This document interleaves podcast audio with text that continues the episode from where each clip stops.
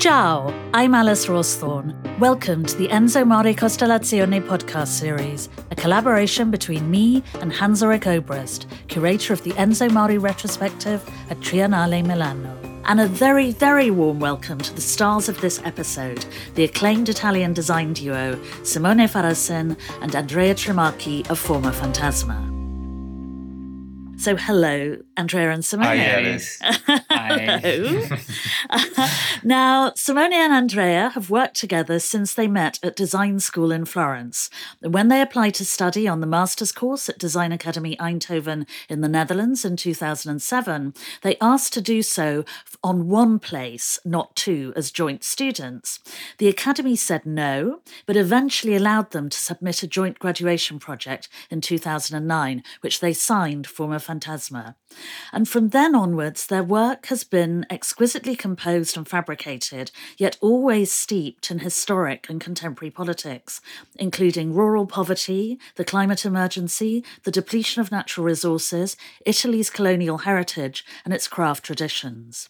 Forma Fantasma has also experimented with industrial production by developing a very successful series of lights for Flos, while also embarking on increasingly ambitious design research projects. The first of these was commissioned by the NGV in Australia and Triennale Milano and investigated the vast, often illicit, global trade in digital waste.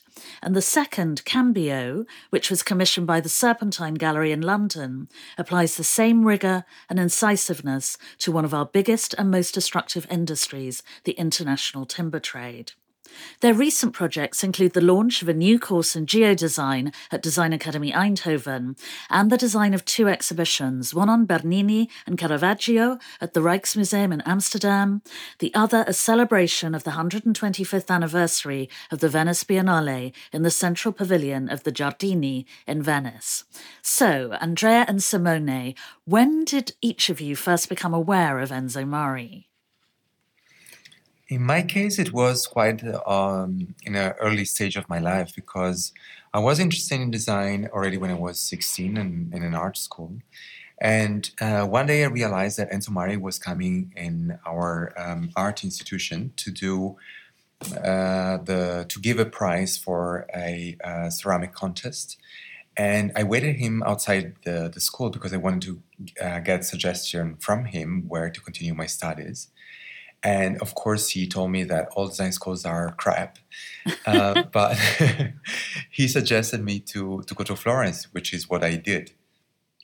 Well, for me, study was a different story because, of course, I knew already Enzo Mari before, but reading more through a history book. But then I really got to know much better the work of Enzo Mari while studying at ISIA, when actually we also met with Simone. Uh, ISIA was the first school in Italy, was born after the economic boom in the 68, uh, and it was actually funded by most of the radical of that period. So Enzo Mari work was really part of the DNA of, of the school. Uh, and then I got to know much better the, um, the work of Mari back then. And for the benefit of listeners, as we have two interviewees um, on this particular episode of the podcast, the first speaker was Simone, who has um, a slightly deeper, more languorous voice, and Andrea um, was the second speaker, who speaks yes. much more rapidly. So you'll find no difficulty from now onwards in distinguishing them. Um, so, ha- when did you next encounter Enzo Mari after that? I mean, as you've explained, he was a big influence over your design school in Florence. Was he present at the school at all?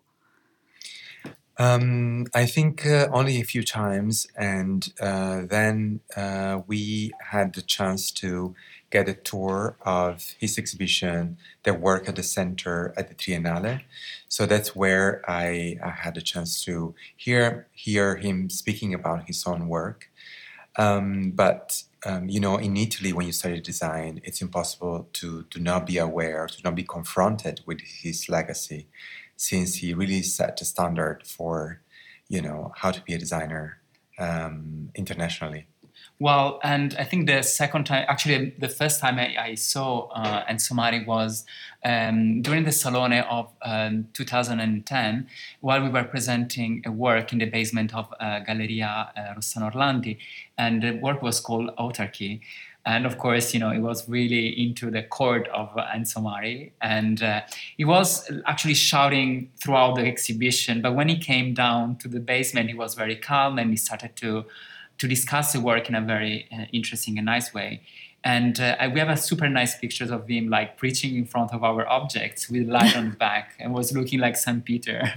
And uh, but that was actually the, my first and last and last time I saw Enzo Mari. Mm-hmm. And and autarky was actually based on Italian traditions of bread making. Mm-hmm. Um, exactly. And one of the things that Enzo Mari is particularly fond of is bread, which he considers to be core to Italian identity. We, which we feel the same. We even did a, uh, we designed a cover for Domus featuring a loaf of bread. So we share also that interest with Mari. and what what do you believe he stands for in design? Well, you know, when you are Italian, you know, the, the, the figure of Mari is so much like as the real Italian design master that it's uh, impossible almost to um, define its grandness. But I think what is really truly uh, great about his work is that he's the one that the most, uh, both theoretically and uh, with his projects, uh, set uh, an ethical standard in design, and he made the discipline much more expansive. You know, he never really focused only on the formal side of design, but also focusing on the ethical really implications of of the discipline. I think he was the only one that was really trying to look in a much more holistic way the implication of production. I think, of course, he was at that time not so much into like an environmental implication of design, but I think because it was not just really the right time. But I think if uh, it would be much more active nowadays, for sure, it would be uh, the perfect like designer to uh, to be involved like into thinking a different way of producing during um, climate change. I think that, for instance, he's thinking about uh, labor and not only about the user of his objects is extremely relevant even nowadays. And I think this is something that, uh, you know, as designers, we are interested in, uh, keep on exploring. And also um, his obsession with consumerism and the dangers that it can pose obviously is rooted um, directly towards the climate emergency and sort of contemporary concerns about that, whereas consumerism was a much more present um, focus in the 60s and 70s. So, do you see him as part of a tradition or a broad movement in Italian design or as a sort of lone gunman? I would say that he's more of a solo player. I mean, you know, when we think about uh, radical architecture and radical design in Italy, we have several examples of that. But I think he's the real, uh, you know, radical. And, uh, and I always consider him a solo player. But I also have to say that Italian tradition is extremely, um, you know, rooted in this uh, very eclectic uh, figures, if you think about Sottsass, Castiglioni, Mari, um, and many others, Gio Ponti, they are all uh, extremely different. So I think this is also this eclectic uh, side of Italian design is also very peculiar. Well, I think compare also to the other um, radical, for instance, that period, they were, you know, really discussing about the implication on a political level uh, of design, the political level of design. He was really the only one that was really trying to not only speaking about it but trying to make it. And i think that make probably the difference between all the others. Indeed, though, as a foreigner, I've always felt one of the huge strengths of Italian design is that it's absolutely rooted in Italian culture and in the intelligentsia, Mari's mm-hmm. focus obviously being on politics rather than literature, art, and so on. But I think that gives such a powerful cultural and intellectual context to the whole community. Um, so, Absolutely. in terms of Mari's political beliefs and the defining principles of his work, um, could you describe those with reference to specific examples of his work and design? Absolutely. Yeah, absolutely. Um, I think something very interesting when we speak about and we think about Enzo Mari as uh, really political uh, aware. Um, I really remember like a super nice paragraph of the book of uh, Hans Ulrich Obrist that interview Enzo Mari. And if you allow me, I want to read a very small excerpt of it because I think that's really exemplify very well his thinking about uh, uh, politics. And so he says, like in those years, my political disposition was naively leftist. I thought, for example, that inside a factory there could exist an untamed man, not conditioned by culture's degradation, who was able to see things for what they truly are. And so I began to create models of common objects. I was interested, and still am today, in creating not only objects that are really banal, banally useful, but a model of annihilated work for a different society if I ingeniously try to make art accessible to all, including myself, to give a form to expression, then we design and naively try to make those work in an elated manner aware of the transformative work. I was so obsessed with the needs they influenced me in every medium art, graphic, game for children, chairs, architecture, helping me avoid failing into the rituals of professionalism. I think one of the examples of uh, his work that we absolutely love is the Java uh, melamine container. It's it's a box that you can use for either uh, parmesan or sugar. Um, and the reason why we love it is because uh, Enzo described it as a reflection on on uh, labor. Because uh, when designing the lead, he really wanted to remove any inches um, because he didn't want to have uh, somebody in a production line uh, all day placing a spring t- for the movement of the lead. And he ingeniously designed a, uh, a system that didn't need any uh, additional element uh, apart from the lead and the, and the container. And I thought that was extremely thoughtful of him, and it exemplifies his thinking, I think, in the best possible possible way. Well, and the same in the same line, there is another project we love a lot. Is the proposta per la lavorazione della ceramica a mano. Is like called the proposal for um, hand uh, working of ceramic, and it's a project from Danese of 1973. And what is interesting there is almost taking the opposite stance. He says, you know, like there is ceramic, where it, in any case there is a lot of hand work involved, but most of the time, again, is about repetition. So it almost create modules of small bits of ceramic to make, uh, and it didn't give like really instruction to the ceramist. So the ceramist could really play with it. So to again uh, take away alienation within uh, within the work. So, The and third the one, third project. Yes. Uh, another project we really love is Vaso Rotto per Forza di Levare. It's uh, actually a project of uh, 94. And um, basically, it is an extrusion of um, uh, porcelain that the, uh, the creation of the objects uh, is happening through uh, Mari actually um, breaking completely the top of uh, of the piece. So he was trying to introduce diversity into a much more industrial industrial process. And if you think about, these are all concepts that all designers try to um, sort of think through uh, their careers. But he's probably the one that most effectively and most clearly, um, uh, with his usual uh, sharpness, formalized into objects. He does have a brilliant propensity to translate theory into form and, and function in, in such a meaningful and um, refined way. I mean, it's do, has he been a direct influence um, over your work, or do you feel that it's more that his sensibility has influenced and inspired your practice?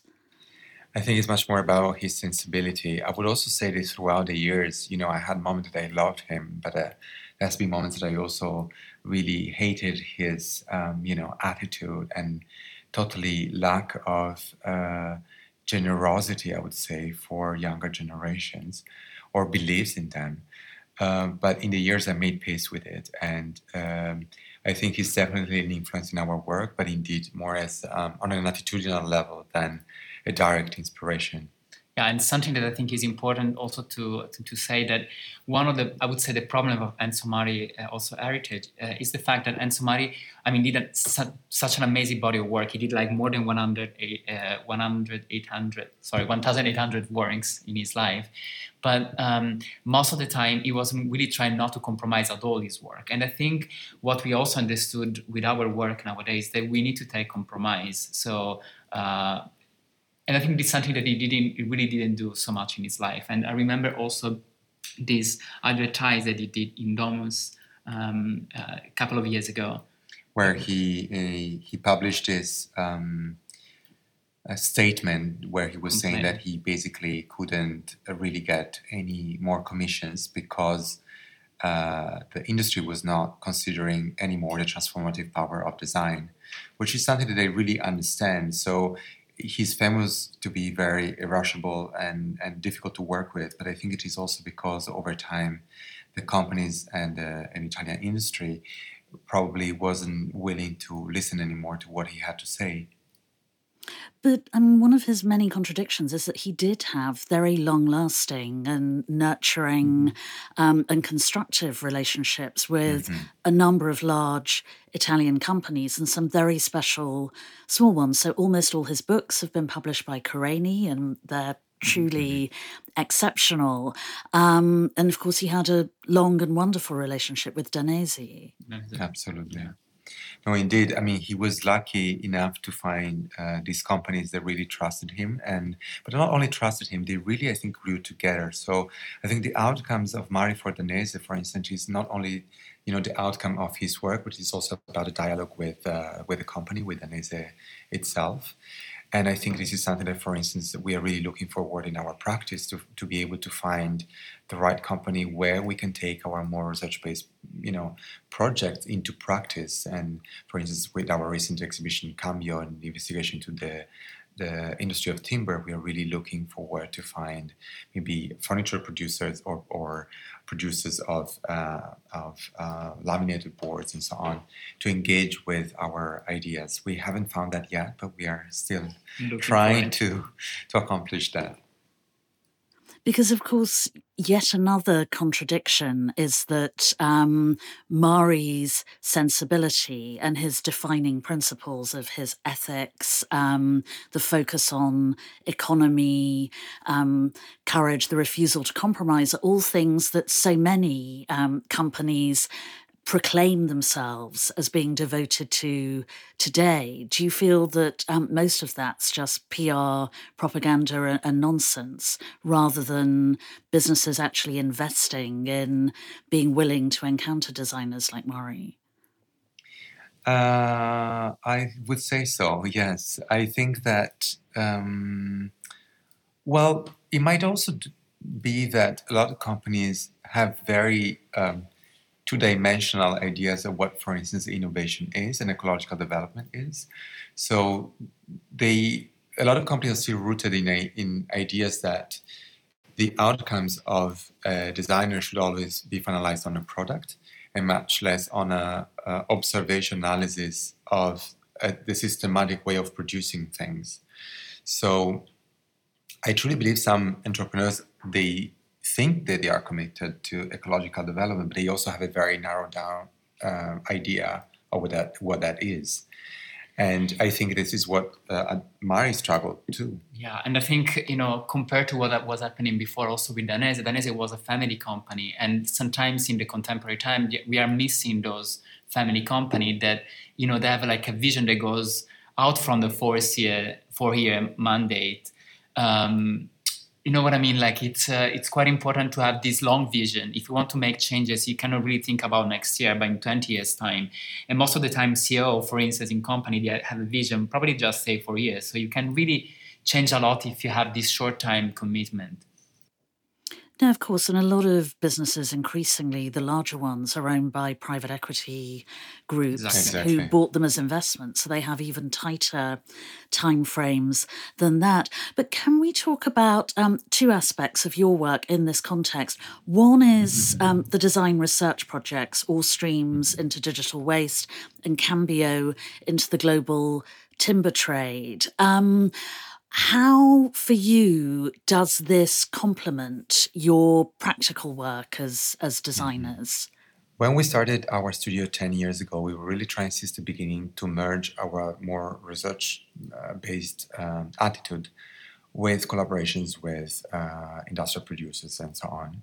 But we realized over time that was very uh, complicated. So we started initiating with the support in terms of public institutions uh, this uh, extremely research-based project that last, you know, even years, uh, with the aim uh, in the next 10 years of our practice to possibly find partners that are interested in this attitude that sees uh, the transformative power of design beyond the creations of extremely well stylized uh, products.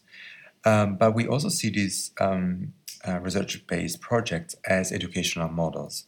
And for instance, our um, uh, geodesign department at Design Academy Eindhoven, it is the way to uh, also influence a uh, generation of designers such as ours that uh, completely see the necessities of design to move on from this extremely authorial, self-centered um, perspective of design. And do you feel that um, geodesign, uh, which I would love to hear more about um, from you, is uh, an initiative sort of with a, a Mari like ethos, with a Mari like attitude to design? I would say so, even if there are, of course, also differences when we when we work. Of course, we um, we have been extremely inspired by the work of Mari, but we are also inspired by what was not there in the work of Mari. And of course, when he was working, um, production was much more local. And I think the magnitude of the problems we are facing today are of a completely different different level. You know, the, the global scale of design and production is something that poses questions that Mari was not necessarily um, um, thinking of. So uh, wh- while he was thinking about durability and timelessness as a ways of approaching ecology, I think uh, with geodesign we are thinking of a completely different scale. For instance, in terms of um, uh, you know exploitation of natural resources, exploitations of labor in uh, other than uh, European countries, and these are questions that are um, you know, new, I would say, uh, I mean, not really recent, honestly, but the scale of today um, financial and um, and economic market at large is completely different. Design is uh, must face these complex issues. But on the other side, I uh, truly believe that there is something also related to Mari because he, Mari was also very believing in uh, cross uh, discipline attitude and it's something that we are also doing within geodesign. So both on a tutor level but also on a students level we are trying to open up the design discipline to you know people that are maybe not very uh, trained as designer or architect. So for instance this first year we're going to have like a, a, biologist. We have people interested in political science coming from political science. So um, we are really trying to uh, open up the discipline to try to find the, the, this connection and again through collaboration. So not again only um, uh, with the mentors but also within the students. So we are trying to set up the, the studio uh, the, the course almost as a studio. So where all the students can collaborate and not only working alone. And do you see geodesign remaining as a, a, master's course, a specialist course that students can follow? Or do you feel it's something that should be part of the broader curriculum? So, whether um, students choose to focus on textile design, social design, humanitarian architecture, whatever. Um, we can say that we uh, have a group of students that are extremely interested in politics, that are, um, uh, you know, uh, understanding that design is not detached uh, from it. So we are extremely happy of that, and I think that things are changing, maybe not as rapidly as we would wish, but um, the, we see design students really shifting in these years and changing their focus from a much more, I would say, self-centered perspective of design as a form of self-expression to much more as a pragmatic tool for positive change in society. And also, as Simona mentioned before, this is nothing new. And also, there is an academy, for instance, where we teach. It's there are a lot of students from the bachelor and the master that are interested in the topics we are trying to explore in geodesign. But there's not an umbrella that uh, is like really trying to connect all these students. So with geodesign, we want to become this umbrella. And to respond to your question, uh, I think that, uh, as you know, uh, geodesign was a master initiated by the director of Design Academy, Joseph Grima. And I think his idea of geodesign is not to keep it narrowed down only within the curriculum of the, the master. In fact, there is also a geodesign exhibition platform, and he sees the, the concept of geodesign, possibly even expanding, I think, to the whole school. And um, if we return specifically to, to Mari, there has obviously been a significant resurgence of interest in his work in recent years. What do you feel triggered that? Well, definitely the uh, interest in open design and his, uh, uh, of course, brilliant work, Autoprogettazione, which became really uh, extremely uh, uh, famous again recently even if slightly uh, misunderstood, I think everybody is looking at that project as a great example, as it is, of open design. But the idea of Mari was not only about delivering the blueprint for objects that people can do it by themselves, but he interpreted it as a tool for education. He thought that a lot of problems in a way design is treated and understood by people is their lack of understanding of quality. So he thought that if people could do things by themselves, um, they would understand much better the struggles and the um, and also the reason why good products, for instance, are expensive. They should be expensive. Sure, and also he saw it as a, an educational tool in the sense of encouraging people to become handier, better at DIY. The idea that you could mm-hmm. construct um, the autoprogettazione, the the sort of um, specifications to make wooden furniture from very basic tools, the hammer, and the nail was intended to make people feel more confident about um, taking Absolutely. on other projects. But and that's a, a, obviously a fascinating example of Mari's work. But what's interesting is he's routinely described as having invented um, that methodology, which of course isn't true. I mean, Louise Brigham, the US social designer, um, published a best selling book called Box, Box Furniture. Exactly. Rietveld, during World War II, um, made sort of mail order um, specification kits for the Dutch government. Um, so incredible projects by both of them. Um, but Mari has sort of swaggered to the fore, um, and and also not not his his fault. Um, so. Do you feel that um, the sort of increase of interest in work is also part of a sort of broader growth of interest in ecological issues, in design, uh, a new focus on consumerism and the problems that it can cause. So it reflects the broader environment as well as being specifically triggered by great projects like Auto Protezione being rediscovered. Yes, I would say so, definitely. I think Autoprogettazione served as a Trojan horse for the introduction of his work to a younger audience. Uh, but I completely agree with what you just said. Yes, absolutely. I mean, at the end of the day, he is really like the, uh, I would say, the archetype of um, the, in a way, the perfect designer in terms of his engagement with, uh, with complex, uh, complex subjects that he managed to translate in effectively in very tangible and understandable works. So, Andrea, how would you sum up Mari's long-term legacy for design? Well, for me, is this idea of consciousness that infuse the design discipline, this ethical component that everybody, when designing, should uh, take care of. Uh, I think that's when you look and you live through all the books and they wrote and uh, the design that he did. You know, it's something that uh, I think will remind us in the future. You know that you know that is good design. A good design should not be only about form, but it's also about you know everything that's around uh, the forum. Well, that's a wonderful note to end on. So, thank you both very much um, for sharing your memories of Enzo Mari, but also your observations for defining your own careers in, in design um, with Mari's sensibility in mind. Arrivederci. Ciao. Ciao. Thank you. Ciao.